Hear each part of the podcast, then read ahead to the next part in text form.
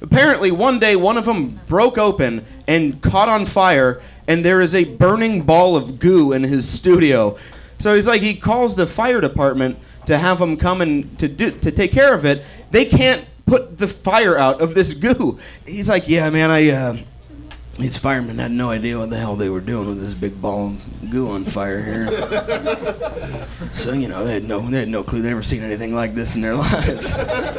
And he's like, I got, I got a, I got a solution for this here. And he tells me the way he solved the problem was he took a bunch of fire extinguishers and just like froze the goo with the fire extinguishers to stop the fire. And then like I found out that is the exact ending to the movie The Blob.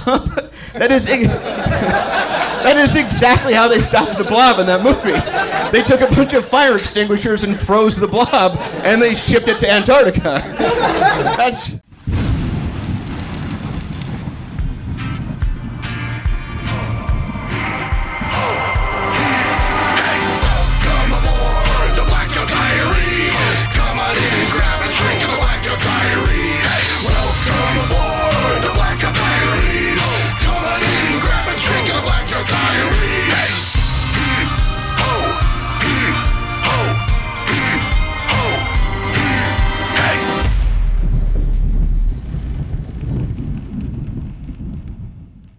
Welcome to the Blackout Diaries, the show where stand up comics plus everyday people tell true drinking stories. I'm your host, Sean Bear Flannery. And I'm CJ Sullivan, and each week here on the Blackout Diaries, we have a different theme when it comes to the debauchery and fun that drinking brings you into. And today is liars, fun liars. Oh, Al. my.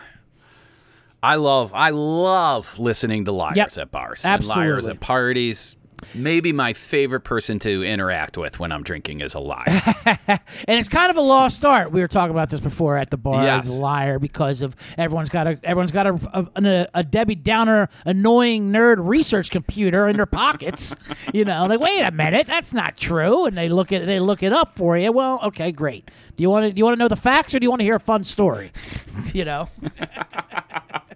Yeah, so we're yeah we're kind of in the dark ages Right. of lying now. Um, but uh, like a lot of stories we're going to hear today are stories that are a little bit older. You Yes. know, like the golden age of lying. You know, when people used to be able to get away with that more. Right. You know. And uh, we come up with the, uh, you obviously came up with the term ungoogleable things today. Now things we try to come up with stuff that you can't look up. You know, but, but Mm-hmm. back then, some of the stalwarts we say uh, of liars would uh, Native American people always say they were part some kind of Native American. Yes. Or uh, Golden Gloves boxing was always one that people like to say they were Golden Gloves. Boxing just attracts Right.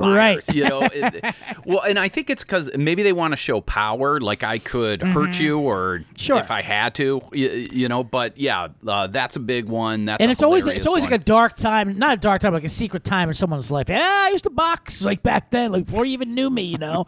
you would come up with my box.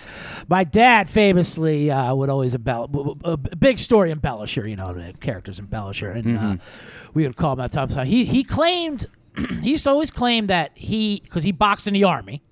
Of course, Okay. and, you know, and he bo- and he said he boxed, uh, and he said he knocked down Joe Louis's cousin, the famous.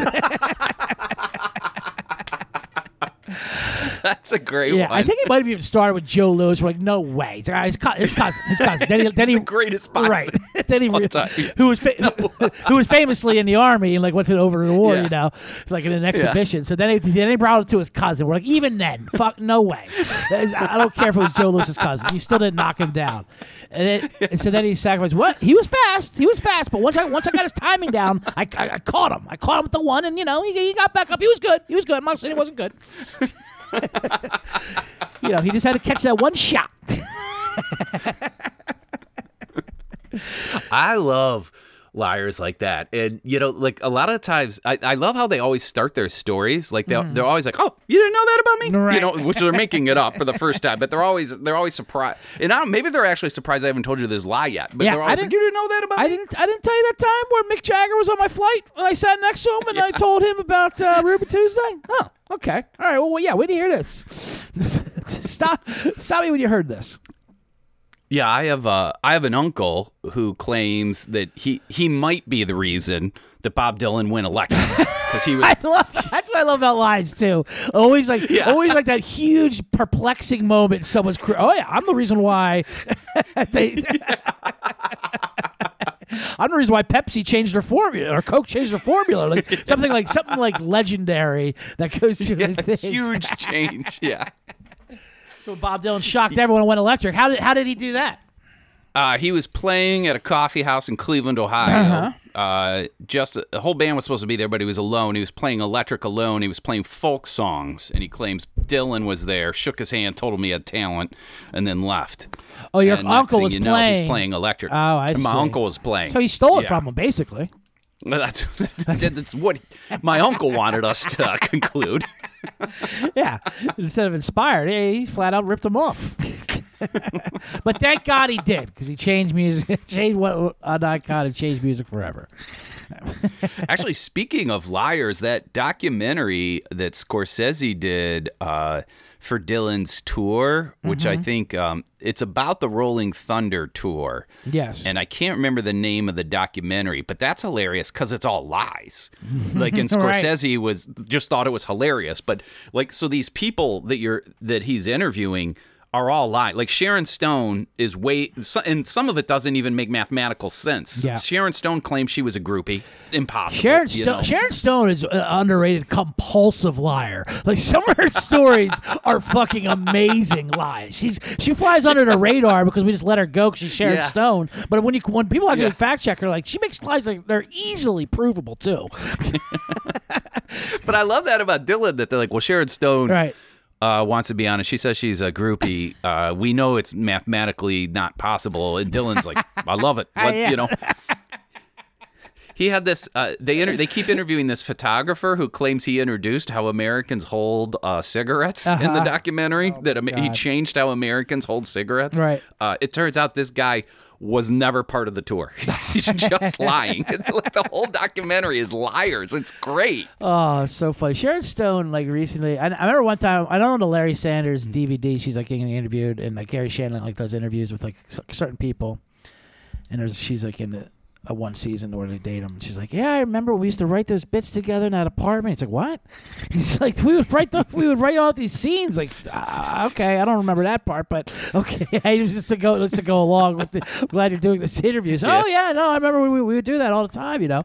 And then then she, recently she just came out and said uh, that famous scene like in Basic Instinct where she shows where she shows her uh, cross her legs or whatever. She said she did, she Yeah. didn't know that was like happening or something, you know, which is like you know just Yeah, she claims that uh, Verhoeven, the director, misled her. Right, and the director's like, we had to go through so many channels with our agents. And that like that was like like it's like that was like four months in the making.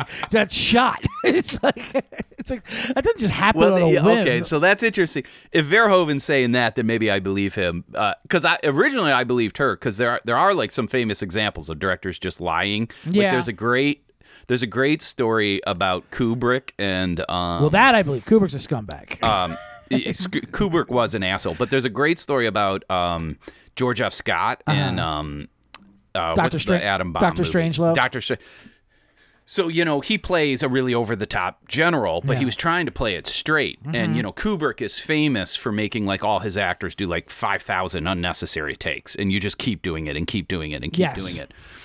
And he kept trying to get like um, uh, F. Scott Fitzgerald. Well, I keep saying F. Scott Fitzgerald. George Um, Scott. uh, George C. Scott. just call him, Uh, just call him. Patton. Gen- General Yes, Patton. He's trying to get Patton to be more over the top, and um, uh, Scott's like, "No, I'm not gonna. I'm not gonna do that. It doesn't make sense for the character." Yeah. He's like, "Okay, I tell you what, I'm gonna take the film out of the camera." And just you know, for giggles, Right. Let's see what it would look Yeah. like. And he's like, "Oh, you, you you've taken it out of all these cameras." He goes, "I have, George." You know, they just So funny. But it's kind of like, well, fuck you, George, for believing that he would do that. And that's You know? that's and uh, yeah, Kubrick's right with that. These actors are dumb sheep. You just have to tell them what they want to hear, and so they'll listen. there's there's nothing in all these cameras. I'm going to keep all the professional lighting going. I'm going to keep the sound people Right. Exactly where they are. I'm going to keep everyone still on set. Yeah, crew, crew, you're on the clock still. oh man, that's amazing. Anyway, well, uh, today's show we're gonna talk. We're gonna we have we have a comedian Joe McAdam. Tells Oh, one of our favorites, old buddy from Chicago. yeah, girl buddy from Chicago. He's out here in LA now, and he but he tells an old set we got of his where he talks about what, a fantastic liar that we all know, um, all new in Chicago, who's recently passed, but uh, of Daniel, but one of those legendary tall tale tellers at, the, at one of our favorite bars, the Hideout out there, and uh, Joe McAdam documents him. So without further ado, let's hear Joe McAdam talk about a liar.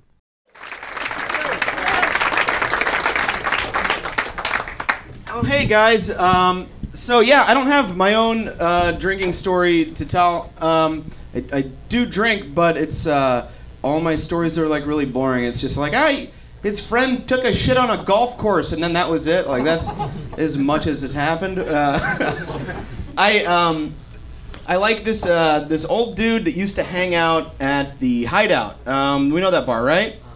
Yeah, that is uh, that is such a great bar, especially because uh, this old dude named Dan Blue would hang out there, uh, who is just this old like old liar. I think is the. all he would do is just get super wasted off of like he would drink like old man drinks. He would drink something called a wooden leg, which I don't think that is a real drink. It's like a rusty nail or a salty dog or some. Only old men drink shit like that. Yeah, no, yeah, no panty droppers for old Blue. That is not not happening for Blue. Um, so I used to, I, I, uh, I like run a comedy show over at the Hideout. So I'd run into him monthly. We would, uh, and we would always hang out, and um, he would sit at the end of the bar. He kind of reminds me of like um, that Sam Elliott character from Lebowski, you know, where he's like old and just grizzled and just talks all night. He was like less flashy. Like he didn't have a cowboy hat and a big stupid mustache or anything. He was just like he had this like old man grizzled voice, you know, and he would just tell like these ridiculous stories. Um, you could never tell what was true or what was fake. That was the best part about it. Like that's that's how you can tell someone is a really good storyteller. You have no idea. It's like completely blurring the line. Like for one thing, he claimed that he had. I've, I think I've heard two different stories on this. He either found or inherited twenty-seven million dollars.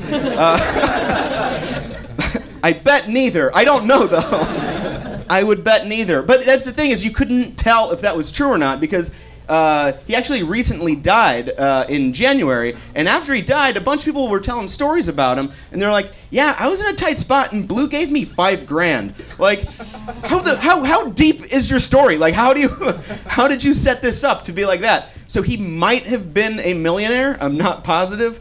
Uh, but he was definitely uh, he was this old artist. He would do like steel uh, sculptures. Um, so one of his stories was about he he built this like maybe like 15 foot tall like Saint Peter sculpture for a church or something, um, and he let his buddy deliver it to the church, and uh, and he let he let his buddy borrow his truck to bring it, and also he like wrapped it up in all of his old you know blankets and stuff to, for his buddy to bring there. Uh, so his buddy is like driving it over there, smoking a cigarette while he's doing it, flicks it out the back, and just lights up a 15 foot tall statue of St. Peter barreling down the street with a giant flaming St. Peter in the back of his truck. Like that, I, they, they, there should be a news article if that had actually happened. And he didn't give a shit. He was he was really pissed about the blankets. He's like, this guy ruined my goddamn good new blankets. He's like, fucked up all my blankets. He had this. he had this other story. He had an. Uh, the reason he always hung out at the hideout was because he had an art studio like across the street. It's like a big warehouse district kind of place. He uh, he owned one of the studios there. It's this massive place where he makes little sculptures. Uh, and he uses like I don't know anything about sculpting. He has like big barrels of resin to like cure the sculptures, I guess. Uh, I don't know anything about that, but he apparently one day one of them broke open and caught on fire, and there is a burning ball of goo in his studio, just engulfing the entire thing, just a barrel of goo everywhere. So he's like he calls the fire department to have them come and to do to take care of it. They can't put the fire out of this goo. There's no stopping this goo fire. Uh, so he's like, he's like, yeah, man, I, uh, these firemen had no idea what the hell they were doing with this big ball of goo on fire here. so you know they had no they had no clue. They'd never seen anything like this in their lives. And he's like, I got, I got a, I got a solution for this here. Uh, and he tells me the way he solved the problem was he took uh, a, like a, a bunch of fire extinguishers and just like froze the goo with the fire extinguishers to stop the fire. And I was like, that's well, that, that seems about like it would work, right? And then like. I found out that is the exact ending to the movie The Blob. that is ex- that is exactly how they stopped the blob in that movie. They took a bunch of fire extinguishers and froze the blob, and they shipped it to Antarctica. That's that's clearly horseshit. I don't know. He was he was one of the best people I know. Uh, if if you can call somebody a friend that is like 30 years your senior and you've talked to them about eight times and they've been blackout drunk every single time, Blue is a friend. Uh, that's exactly who it was. So uh, yeah, that's it for uh, that's it for me. Thanks a lot, guys.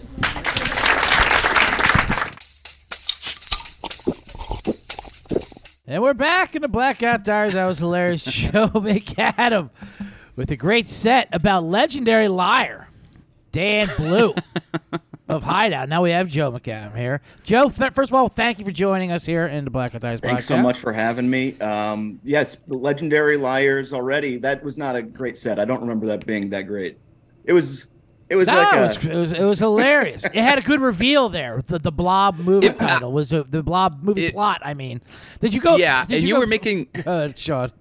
I was just gonna say you were definitely making the back of the room laugh really hard. I think it was I think it was just an ethical difference in just how much comics love and celebrate liars versus the crowd is like this man is deranged. oh yeah, no, deranged. it, it was a. Uh, he's a real wellspring of just like great tall tales. Uh, Did you um did you were you watching the blob like later on and where it popped up? Like, wait a minute, like a Keyser Söze moment when you like started putting oh things my together. god, I need to go back. I need to. I need to re-listen to the set, watch the blob. I gotta read the obituary. know. I, gotta do all this stuff.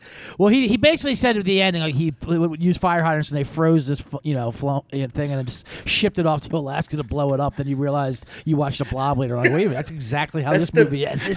so there's no way this actually happened in real Beat life. Beat for beat ending of the blob. All right. All right. he was quite a character. We all knew him there, and uh, we, even now we were just looking back at some of his obituaries, and there's pictures of him still at that bar. Like you can't have a picture of him without. You can't have a picture of that bar without him. They're and very, yeah, they're t- and totally tied together. I think every time I was there, I saw him there. Um, but whenever I was there, like you know, daytime or when it was like very Mm-hmm. mellow, he'd always just be hanging out, having a cigarette, and would talk, um, you know, for at least an hour on end about his former lives, his jobs, things that he's done, all that stuff. Yeah, that bar itself leads, I think, characters like that because of the Hideout. If you don't know in Chicago, is it still there? yeah, we should paint a picture. Uh, I think it actually just they just announced they're gonna Oh, no. close Okay. um, very recently. That's that's that's Yeah. unfortunate because it's it's a great hipster bar, but it's like in this like Bermuda Triangle area. Like you're trying to like if you, you if you try to put it in a GPS and an Uber, like they don't even they, they don't even do door to door. Like listen, it's telling me to go down here. I'm not going down there. If you want, you just see like pipes coming up. You know, there's like weird factories and shit, and it's just in the middle of like it, it's it's in the, I mean it's in the city. It's not like it's out in, anywhere. You're off a main, but you go off a main street, and all of a sudden you're walking. Like, where what the hell just happened now? Like where am I at? And, like there's just steam coming out, and like this weird. Oh fucking yeah, you got to want to be And then- there, and, also it doesn't look like a bar. It looks like a house with a porch. It's Right. uh, it, it's nothing about it is a regular bar. It's great. Yeah, I mean it's a hideout for sure. Yeah, and I remember um, every like they didn't do comedy as often as some of the other places, but every time I was there, I ran into this guy. I didn't know his name was Blue at the time, mm-hmm. but he would talk my ear off too, and he would buy you beers if you were listening to his stories. Like he would just buy. Like he, rounds were always on him. And it was crazy. He would go from everything from I was a hitman from the CIA to I think you know he would claim to be a world class hacker, like all, just like old school karate lies. You know, like it was know, really right. funny. Yeah, you know? classic. Like I got kicked out of my last school for beating up the vice principal, kind of stuff. Uh, he's yeah, but as a fifty-year-old man, it's great. What are some of like the past occupations that you remember him The, well, the about? one that was real was sculptor. and that I didn't I didn't know to believe it or not Yeah. because it, it does Right. seem like a tall tale too. But the other one was Bounty Hunter, and he had he had Bounty Yes. Hunter stories, and And this is before like Dog the Bounty Hunter was a thing. This is before it became like Yeah. mainstream where people could actually put that together. Um, besides, like before that, it was just Yeah, Boba we Fett, only really. had that. Was the only was the only bounty hunter that we had to, to terms, and and uh, so Blue would pick this. yeah, he was occupation up. Midwest Boba Fett. He he he said okay, so he had like stories that would be like, yeah, I had to go down to Mexico in a single engine Cessna. Yeah, all I had on me was a, a 12 case of Coronas, and uh, I sat down at the table with this guy, brought him in with without having to, you know, harm a hair on his head. That like that kind of story, like. He's just this suave negotiator that can solve any problem. Uh, He coaxed a criminal to come back to, a, to be to extradited He- to yes, America. he did with not a, have to with a, with a a six pack of Coronas. yeah, sixer because we're splitting this, buddy. But come on in. Yeah, he was good for that, for buying drinks for sure, and like things like that, and, and like he. And, but that was, I think that was his. Like, he knew that he was going to give you a story that he liked to talk, so he would grease you up by buying you drinks and say, "Well, you can't complain too much because I'm." yeah, you he'd know. provide He, he was a groomer for alcoholics like us, if you he will. set me back uh yeah developmentally i'm sure a, a ways uh Right. smoking, he, he would he would smoke uh the yellow american spirits and then his cocktail would always be um god it was a, a rusty nail i want to say like Mm, just some shit that I'm like that's i've never ordered this in my life That's hilarious. yeah, I think he said. And we would usually be talking Yeah. outside in the hot sun, and he's drinking rusty nails while just Right. lying. I think he even had a joke in there about like a wooden leg, like drink, drinks that make no sense, like old man drinks that you never even heard before. yeah salty dog stuff like that we're just like what the who Right. is this Yeah, he was amazing. He would talk about like he pointed, out, yeah, you see, you know, goes on in there. They're they're, they're processing people over there. I'm like, what? What are you talking about? He's like, yeah, they don't want you in there. I'm like, yeah, no, no shit. Yeah, he would lie about the Yes. buildings. He would always cl- claim that either he was involved in a secret government conspiracy or a neighboring building was, or e- the government was always part of his Yeah, like he acted like he was out over at the bar on his lunch break from the working the government conspiracy job from across the way. Like, well, I gotta head back to the plant now. We're killing, we're eating, we're di- we're digesting just a, people. yeah a ham and uh, egger for the, uh, Bilderberg cars run. group just like Yeah. all right there's the whistle i gotta get out of here But you're right. He was an actual sculptor and an artist, and he did have money. So like, like any good liar, you have to piece in like about 15, 20 percent truth in there just to keep you know to keep the ball rolling. You can't just 100 percent bullshit, so you don't know which is which. What was the what was the hacking story he told you, Sean? I think he told me um, that he hacked into, and he was hired by somebody, who, and he hacked into NSA. NSA. and like you know uh, when people you know i'm he knew i was a comedian Right. people nobody assumes when you're a comedian that you know my day job is security software. And i was just like you know wow that's pretty impressive. He's Yeah. like you better believe it buddy. You know do you know who they are? And i'm like i do you know and uh, it's really it's really difficult to hack Right. into there. Even to just even to just interface with their network is pretty difficult let alone penetrate it. I think you, did you say Um, back then he'd be one of the top ten greatest. he would minds on the be yeah he would be one of the 10 greatest computer minds of all time if he actually pulled that off Could have been Mr. Robot. Yeah, just a that's hit- the guy. Yeah, yeah CIA hitman Dan Blue. Just hacking I into- forget if I, I mentioned it in the set, but did did you guys hear his story about how he became a rich guy? No. He told No. me that he found a box of 2.3 million dollars in his backyard.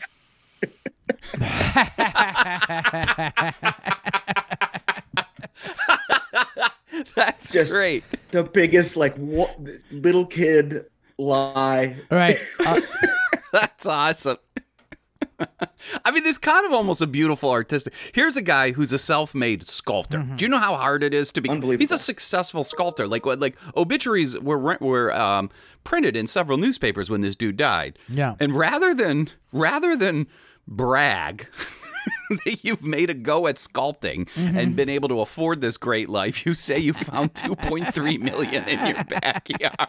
Just buried, just dug it up. Yeah, huh? he just dug it up. Uh, just uh, you know, farting around back there, dug up 2.3 mil. Uh, Now, Joe, you share our love of this guy. What, what do you remember? What other people's reactions were uh, at the bar, or was, or did you mostly just have one-on-one conversations with? I, uh, I very much gravitate towards old men and uh, being patient with old men. so I, Yeah. I and I, he wasn't even that old. I think, he, and when I was like, think he passed away at age 55 is what I, I think I just read.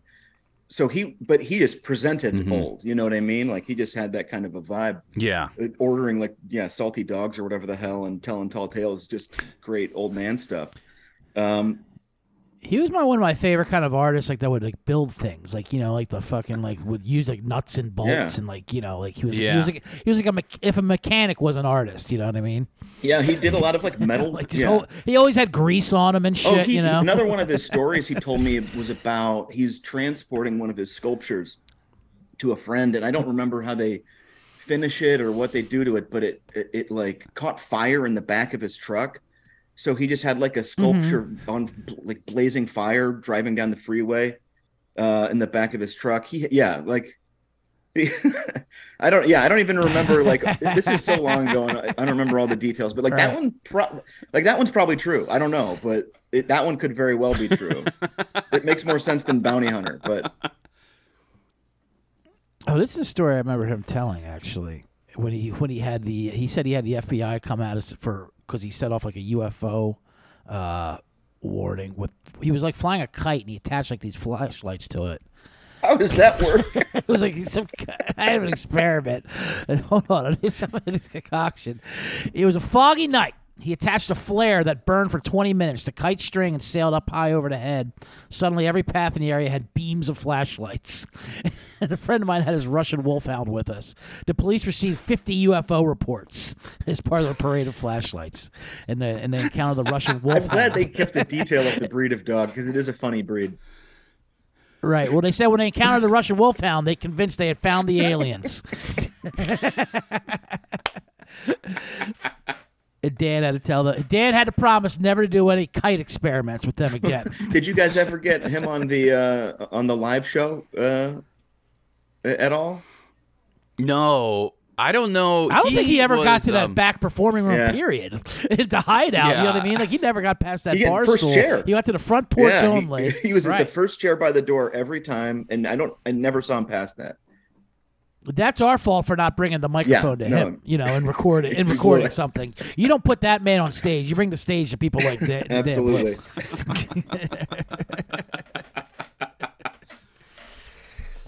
Yeah, but I I love uh, liars like that. Like we used to um, go to this bar in Bridgeport that had like these these hilarious liars. And Remember that dude that worked on Bernie Bryce's uh, house? CJ, did you ever hear some of the lies Yes, that dude? for sure. Like he claimed, um, like one of his famous lies that was hilarious is he claimed. So he would have real quick ones that he would say parenthetically while telling a bigger lie. Like one time while he was telling a bigger lie, he said that. Um, who is that famous um, Blackhawks player in the '60s that they won all the championships with? Um, with the blonde hair, CJ. Um, Stan Mikita. Chicago Black.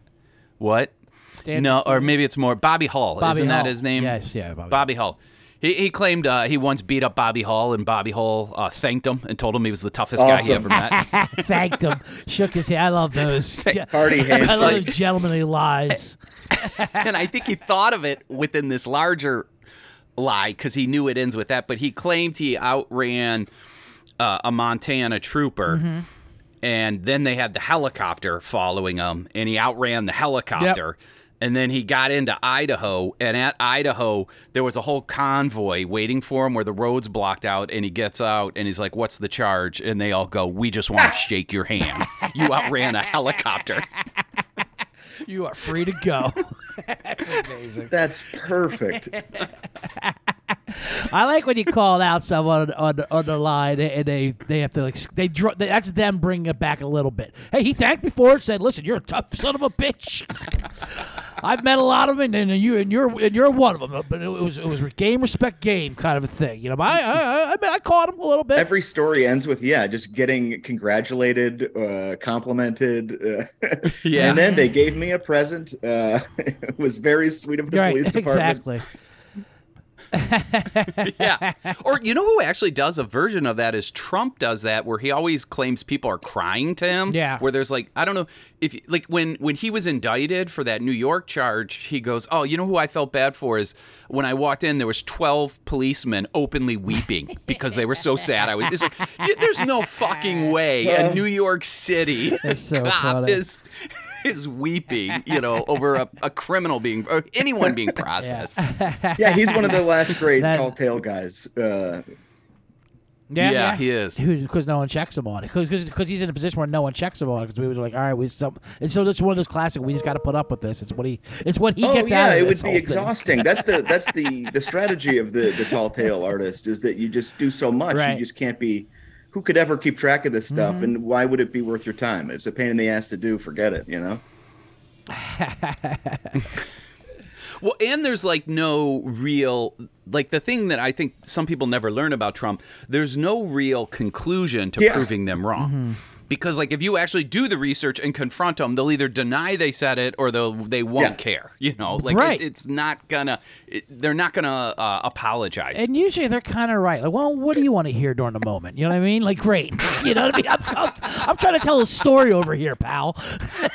Yeah, we're gonna be an annoying nerd about this, and like I know. What the fuck here? and- All right, we're we're all we're all having fun. we're all laughing. This is a show. What do you want from me? R- right.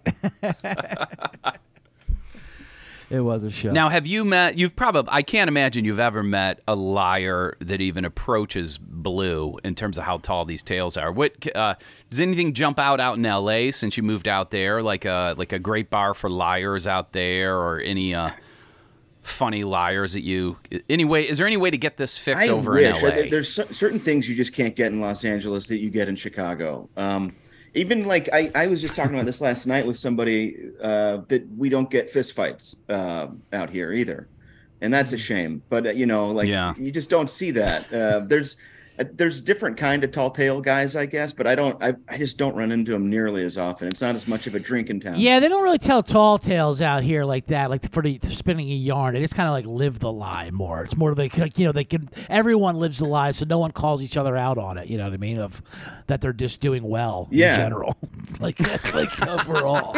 You know, so it's kind of like uh, we have a don't ask, don't tell situation of. Uh, They are. but, it is but weird of, but about of our like, whole I- existence. There's so many people I would like. People in LA would describe their life to me at bars. And they'd be like, "I'm like, how long of a commute is that?" They're like, "It- "Well, it's 90 minutes both ways." I'm like, "Isn't that atrocious?" like, you know, you you, uh, you, uh, you get a comfortable car, Right. you find some podcasts you like, and uh, you know you're happy. I'm like, you're happy doing that. I mean, you I say this on a podcast, but that we are doing. But like when you hear like, wow, you, sometimes you think like, how can there be so many podcasts and unlimited podcasts? Because I think eighty five percent of them are listened to by people in LA go, commuting to work. That's it. Because that's all they do. It's like ah, just burn through podcasts. That's it. You know, and that's how I get through every two hours each way. Like Jesus Christ. Yeah, no, no time for sitting at the like bar and lying all night after after your commute. You gotta you got no energy.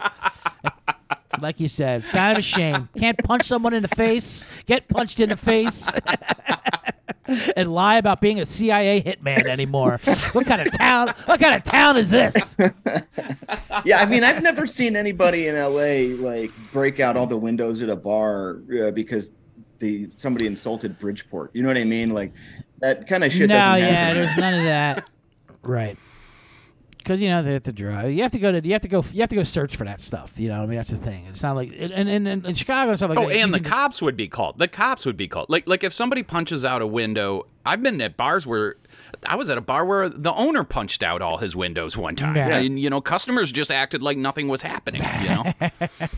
Yeah, there's too much. There's too much. Uh, like um, everyone's no no one's drinking. Everyone's a little uh, cautious about what people see, what they say around people, and the cop. Mm-hmm. I, like there's a helicopter above my house right now. Like I, there's cops everywhere. There's cops listening to this. Yeah, it, it's nonstop. Yeah. I feel like it's up to us to change this damn city and trying to uh, bring, bring back We should open up a Chicago themed bar. bring a back Chicago some themed old bar yeah, bring back some old live- values to Yeah, this town. right, you yeah. know, Yeah. CJ, place we can stage a fist fight or something just to get people started. Yeah, You know, get them Just worked up. reckless. We'll call the, we'll call the place reckless and uh, we'll I'm all in. Sell some nostalgia. Yeah, I've never, I've never been shoved by an off-duty cop in L.A. Uh, yeah, right. I, I got shoved by an off-duty cop in Chicago one time because he he came into a bar holding a a, a, a foot mat like a for his car that had the White Sox logo on it, and he's like, he's already drunk getting into the bar. He's like, how fucking cool Yeah. is this? He's like bragging about the footrest on his car. Right, right, right. Uh, I'm I'm from Kansas City. I'm a Royals fan. I'm like, I don't give a shit. I Yeah. don't like the White Sox. And he shoves me in like a sloppy drunk shoves me into a high top table. Like we all go spilling down. So that doesn't happen here. We don't get we, we don't get the tall tales. No. You know, we don't get that. No, no. He would he would just tell he'd probably if you said you were an Angel fan, just arrest you. Yeah. if that would happen. All right, Joe. Well, thanks for joining us on the Yeah, uh, thank you so on the podcast today and reliving some blue lies. And now we have now we have a purpose here in LA. We're going to uh, bring open up a nostalgic reckless bar and create and create some jackassery going on. Uh, what do you got going? what do you before got we do on? that though, yeah, that's what I was going to ask as well. Uh, how can our listeners Um, follow you? Twitter, it's Joe McAdam, and then I do uh, like a sketch comedy group called Butt B U T T. Um, on Twitter, it's Butt Guys. Butt check guys, I, just, I was looking at Yeah, some and I love the uh. I love you guys' uh, animations. Oh, I, I like all the shorts, Yeah. but uh, the stick figure, well, the quasi stick figure animations Just really always put shitty on the looking, ground, just dude. garbage looking uh, cartoons. They're hilarious though. It's so funny. Yeah, but they're very funny. Yeah. They're very funny. Thank you. All right, Joe. Thanks for joining take her us. buddy. And we're back at the Blackout Diaries. Uh, that was Joe McAdam here with CJ Sullivan. I'm Sean Bear Flannery, and we are talking liars Talking good liars. on the podcast. I love that part. Dan Blue, who we were talking about, is uh, you know, he's up to the uh, the great bar in the sky where there are no fact checkers. Um, but what were you going to say, you love? I was just saying when we were talking about we were just talking about when they I was that uh, and state lines. I just want to shake your hand, like just Oh, yeah. the whole Isn't that the thing, you know? Yeah. that because that's a consent liars do. Like what happened? Like what happened? Like yeah, he said I was tough, you know, like Brett Hull. Yeah, they want you to. They want their lie to end with nobody was Yeah, hurt. You know, absolutely. every everybody uh, shook hands afterwards, and there were no repercussions. I know. I, I, I mentioned my dad up top with the Joe Louis cousin story. One time uh, later on, he he was in a uh, with business. They would do golf, and he was um, he got it was like a pro am thing, a golf tournament, whatever his business. Whatever. He Okay. got to play with a pro for a little bit. He got and he got and he got. I forget who she was, but it was an LPGA player she- in their group, you know, and he Okay. and, uh, he gave her a putting tip.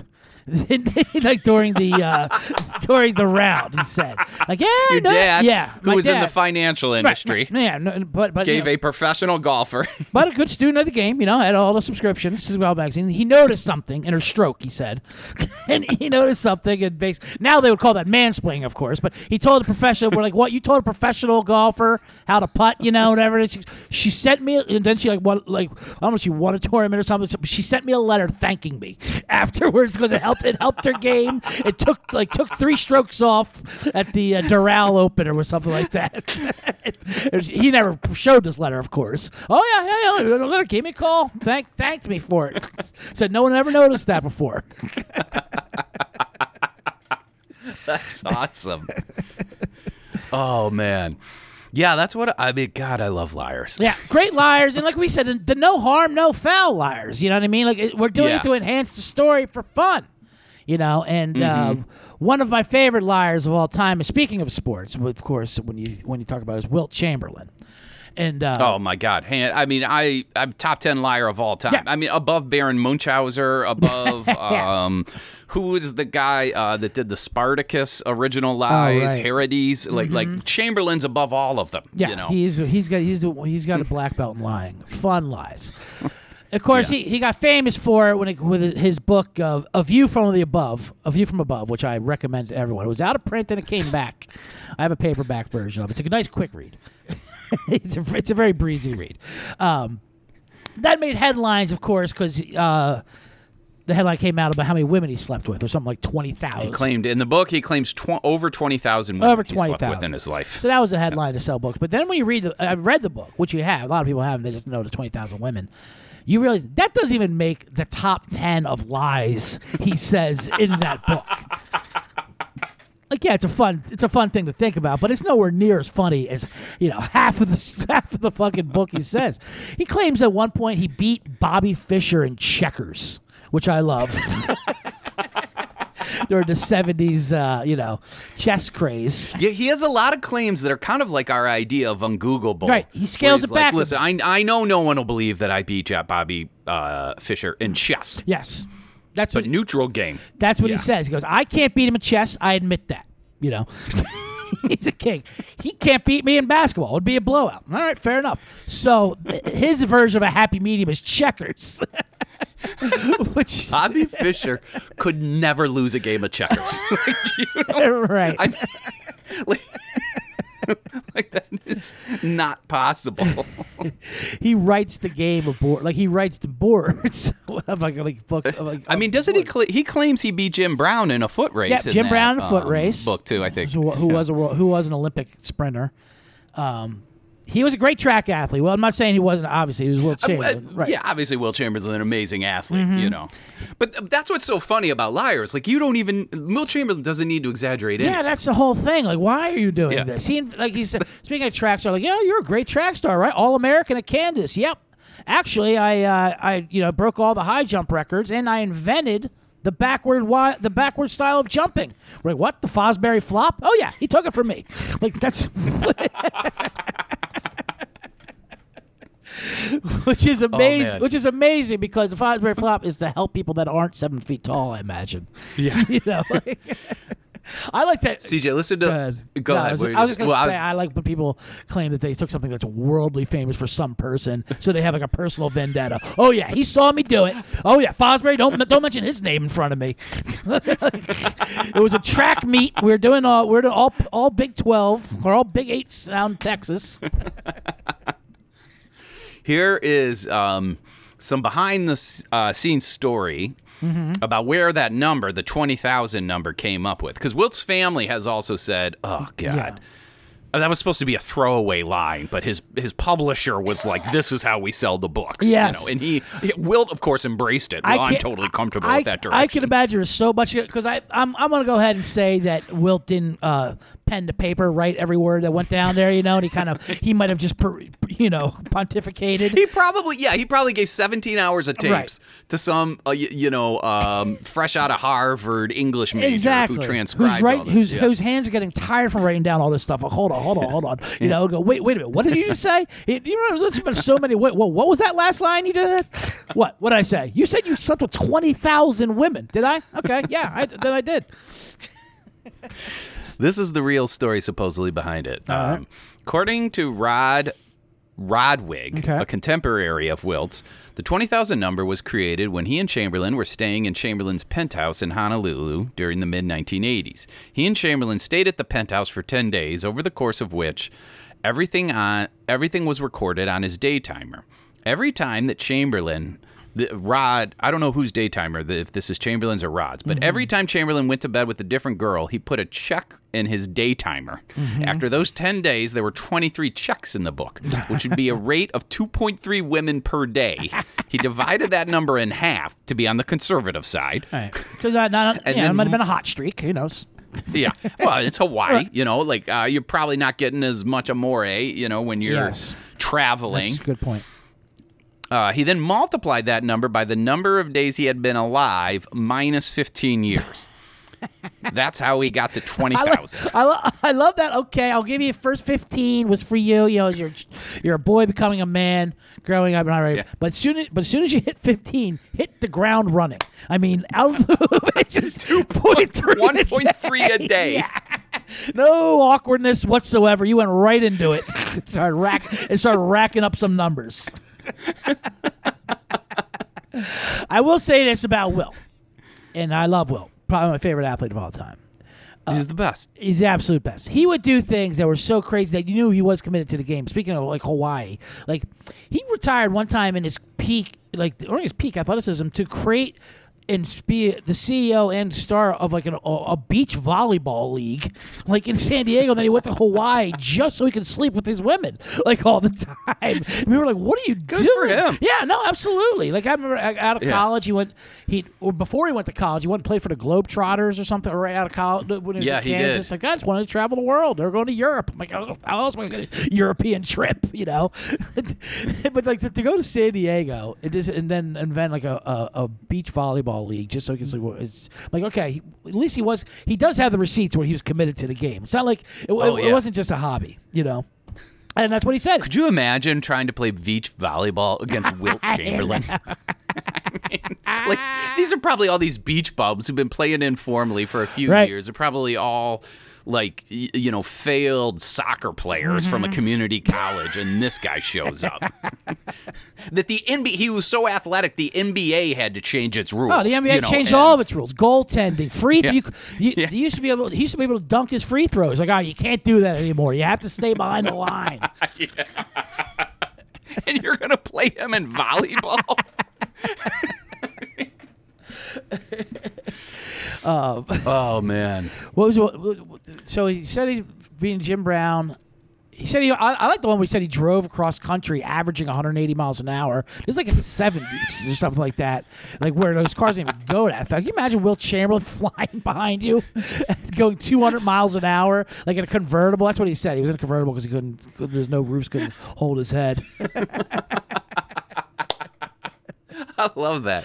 I would like to, you know, I have him pictured like with a flowing scarf, you know, Yeah. that's like Yeah, the going as racing as he- scarf and as he goggles. flies by you. Yeah, The twenty thousand, real quick, is a funny stat too because like they like I can see that the family's saying, "Oh God, it was a throwaway line, whatever," and what they came up with. That's like one of those numbers.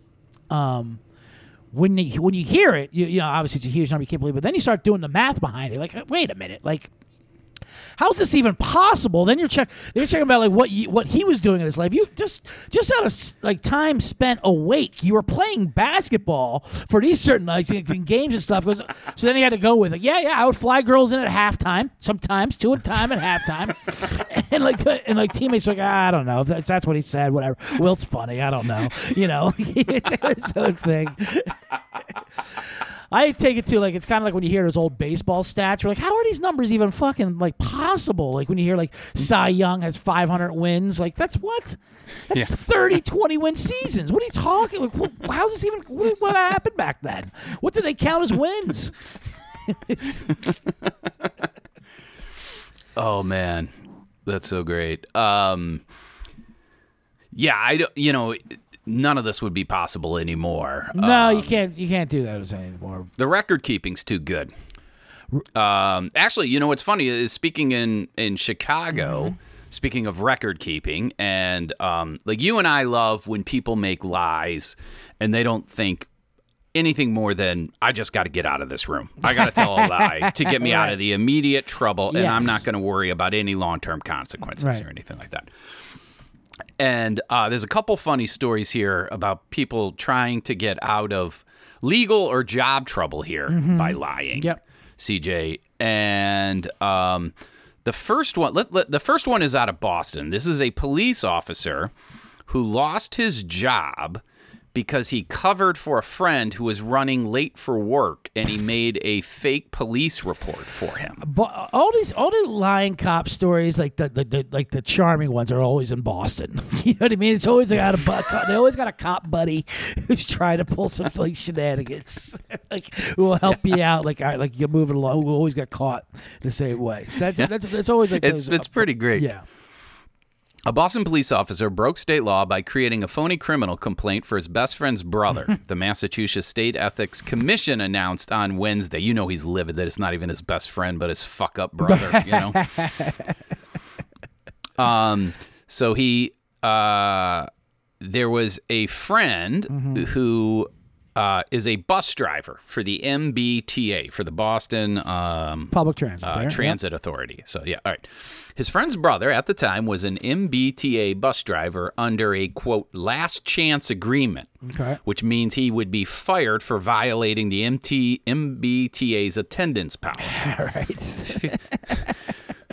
Fearing he so he's already been written up for this. Uh. Fearing he would lose his job after oversleeping and missing his shift on July 4th, 2016, so he's drinking for the 4th of mm-hmm. July. Yep. The bus driver decided to explain his absence by falsely claiming he was arrested. I like I like to go with that nuclear option right there. Yeah. Well, I don't want to injure The myself. police- Like it's either Yeah. hospital or arrest. Yeah. I mean imagine saying my boss would rather hear I was arrested Right. than um yeah, instead of some fake doctor's note. Jesus Christ, he actually said he beat up a woman. The oh. fake police report showed that the bus driver was arrested in Brighton for assault and battery. The applicant listed a fictitious police officer's name and a female victim's name on the incident address. So this guy said he beat up a falsely said he beat up a woman. That was the, that was the cop getting back at him. All right, I'll, you want to want something? Me write you up with something? oh, I'll say you did a crime. We're gonna put the policy on your boss. See what they do with this. That is amazing. What do you? He probably is go. Yeah. What am I gonna say? Embezzlement? I don't know. I don't know what to write you up. with. This is great. The MB, the MBTA. This is how they found out about it. The MBTA officials did an investigation where they learned there were no criminal charges filed, and then the bus driver admitted he had overslept and made the whole thing up, which uh, led to their fire. I I love the MBTA doing an investigation. Not to see if this guy is a wife beater. Yeah. But I know. Right. does does he have a valid excuse for being late? Oh my God.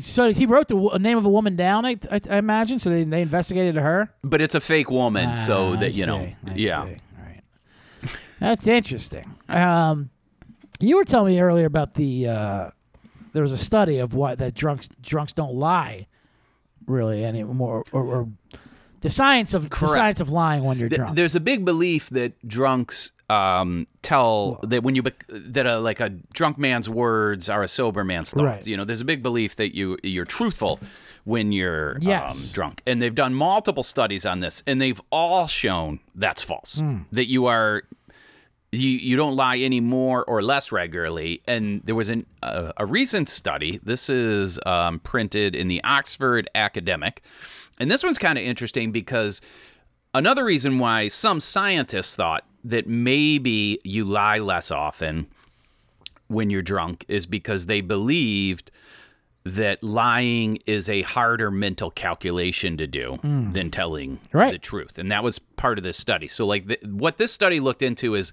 we know that being drunk makes you lose your inhibitions, which hmm. maybe could make you lie more often.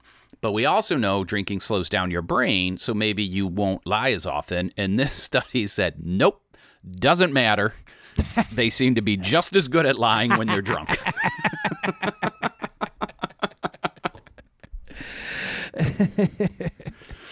well, that's interesting. Um, Yeah, but but they do say you don't actually lie any more often Right. when you're drunk. It's just sometimes your lies are more irrational. I believe that. drunk. Right? They get they get away from you. That's how that Yeah. happens when you're drinking. They get la- they get louder. That's for sure. so so much so where you where people notice them and you can't scale them back, and you just say, all right. I guess I just have to go with it. Normally, normally you say like, oh, let me correct myself. There's none of that when you're drunk. You know. Yeah, yeah, that's true. Oh, I might have misspoke there. There's none of that. You're like, oh yeah, oh yeah. You're famous for that, where you don't you don't remi- you don't remember what you said and what said back to you. Who said that? I said that. Well, it must be true. you know, I mean, I must have had a reason to say Right. it, right? someone someone wants to put me there. I believe. I'm sure. I, I'm and I'm sure I believed it. Is a good term too. I'm sure I believed it at the time. I don't recall this, but I'll have to go by your word. Now we're going on your faith. Um, what were you gonna say? I was just going to say I was going to wrap up with this other cop story since we're talking about those cop lies. Um, this Oh yeah, this is a great one. of one. Chicago cops um, who would uh, This is recent. This just made the news recently in Yes. the city. A uh, Chicago cop got out of 44 tickets by saying over and over that his girlfriend stole his I car. so he would get the ticket, and uh, yeah, from red light cameras or speeding cameras. Right. So they're automated. You know, obviously, this guy has been probably driving like an asshole his whole life. And we didn't have automated ticket enforcement, so he'd probably get pulled over by a cop. They'd see he's another cop, Mm-hmm. let him leave. But now these automated machines don't know when he's not in a patrol vehicle that he's not a cop or that he is a cop, Yeah. so they ticket him. but he knows the system. He can just go to Mm-hmm. Write the report. As soon as it happens, he writes the reports. There was it was stolen. He reports his car stolen. That his girlfriend took it after a fight, whatever. And he knows that court day he'll just say, "Your Honor, here's the evidence," and bang, he gets out. And this happened 44 times. You said. 44 times. You this look- is what he usually Oh, says. Go ahead. Go ahead. No, they, they've pulled the tapes, and, mm-hmm. and like the tapes are hilarious of him talking to the judge. Right. Here's one quote. Well, that morning I broke up with my girlfriend, and she stole my car. yep, I broke up with my girlfriend. That was uh, in January. In August, he's talking to the same judge. Yep, I broke up with my girlfriend earlier that morning. We had a knockdown, drag out fight, verbally, and she took my car without my knowledge. I do love like this is just with the Boston cop story. Like the domestic abuse is just something they throw with throwaway lines to make it believable. All right, we got to make this believable. So you know, knock down, drag out. She got me with a few shots, and I'm not afraid to say, Your Honor, I got her a few times.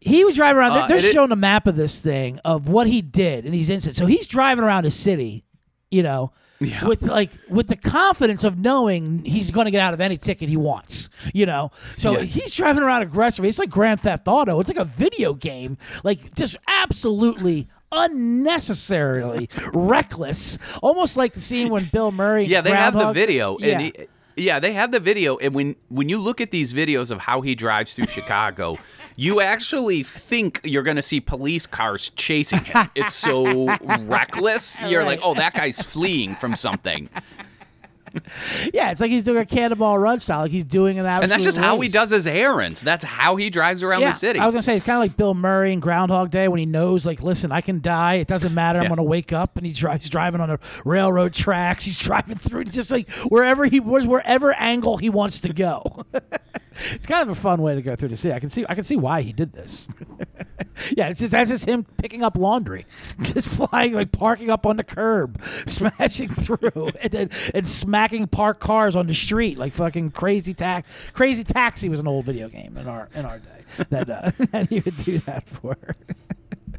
That's incredible. and Um, finally, he got caught. And like, I think the most damning evidence is when his own police force turned on him and said, "Yeah, this guy." Yes. and said, "Yeah, this guy." The- it's always funny when these guys come out because it's like it's not like this is like a one-time thing and they're Right. Mm-hmm. otherwise by the book, you know. So it turns out this guy has almost a hundred citizen complaints against him, yeah, no shit, no shit. This guy's a sociopath.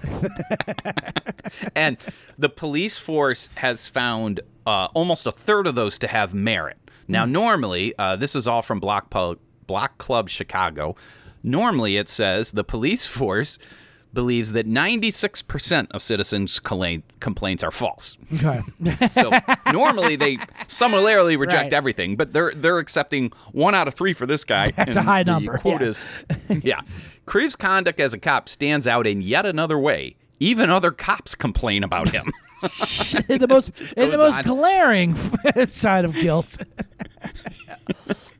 A piece of evidence. Even cops think he's guilty.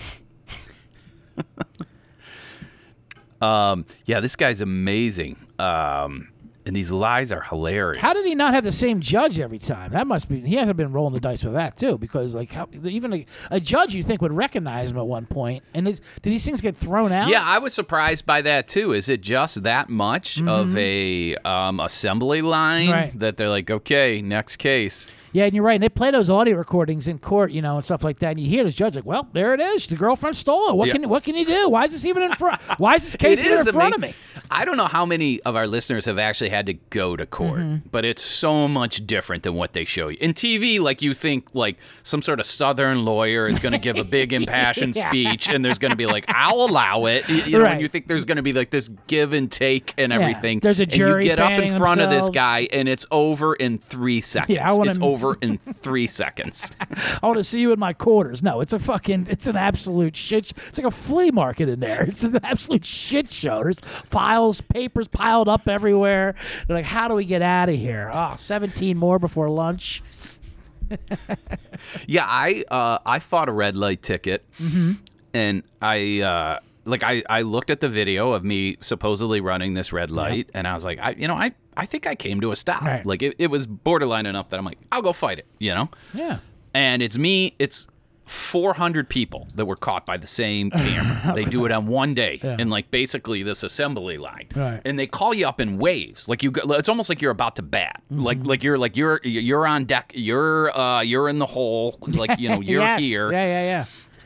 and you go in front of the judge and i'm like getting ready to introduce myself and like present my case and the way you even go in front of the judge you know like like a bailiff just basically directs you like and and sort of puts you like it's almost like you're getting lighting or something Mm-hmm. probably for the camera And he's like no this is where you're sir don't go right right here Yeah. and before i can say anything he looks at it he goes dismissed and i just leave i like i never even opened up And I think it wasn't like right.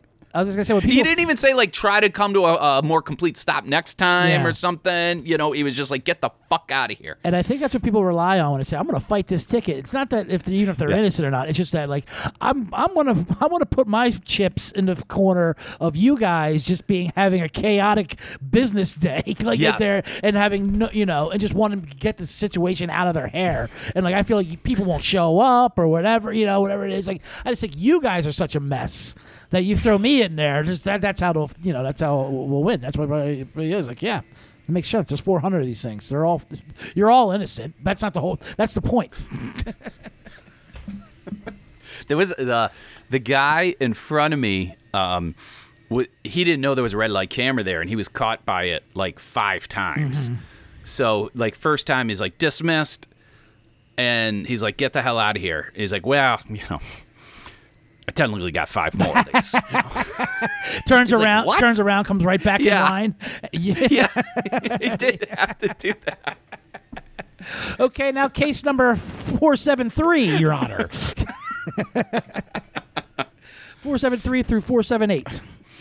it's pretty great. Oh man. Well, that's Um, that's gonna we do probably it. gotta. Yeah, we gotta wrap this Yeah. up. We've, we've given. Um, what do you got going on, CJ? Well, I feel like I should lie now after that. After all these great uh, lies that we get, we did that.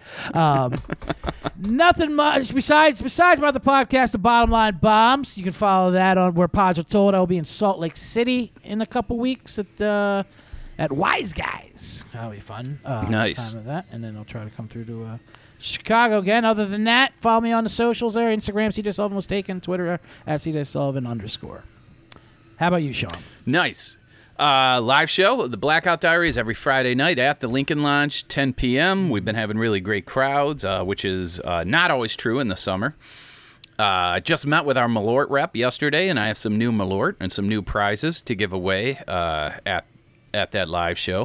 Um, and I will actually. Uh, not only can you buy my book, places I can't return to, uh, online at SeanBearFlannery.com or wherever books are sold online, I'm going to be performing a version of that in Cincinnati on Thursday, September 7th at our buddy Bobby Manelli's bookstore. Yes. And then there's going to be a book signing. About so we're going to have time. a live comedy at Bobby's store. About time. And that idea was birthed on this podcast when we had Bobby Yes, it Manelli was. in one of It's the previous finally episodes. happening. And that, oh, that- Yep. that's going to be awesome. I remember that happening. It is finally Well, happening. he, it, he just finished working on the stage, so we're ready. and I'm sure it'll be great. So then you can have him retell a story, hopefully, while, while you're there. yep. The, the, the quiet assassin, Bobby Manelli. well, that's great. So if you're in Cincinnati, check that out. Uh, please keep listening to the podcast, like and subscribe, and leave us a five star Yep. review. Tell 50,000 of your friends.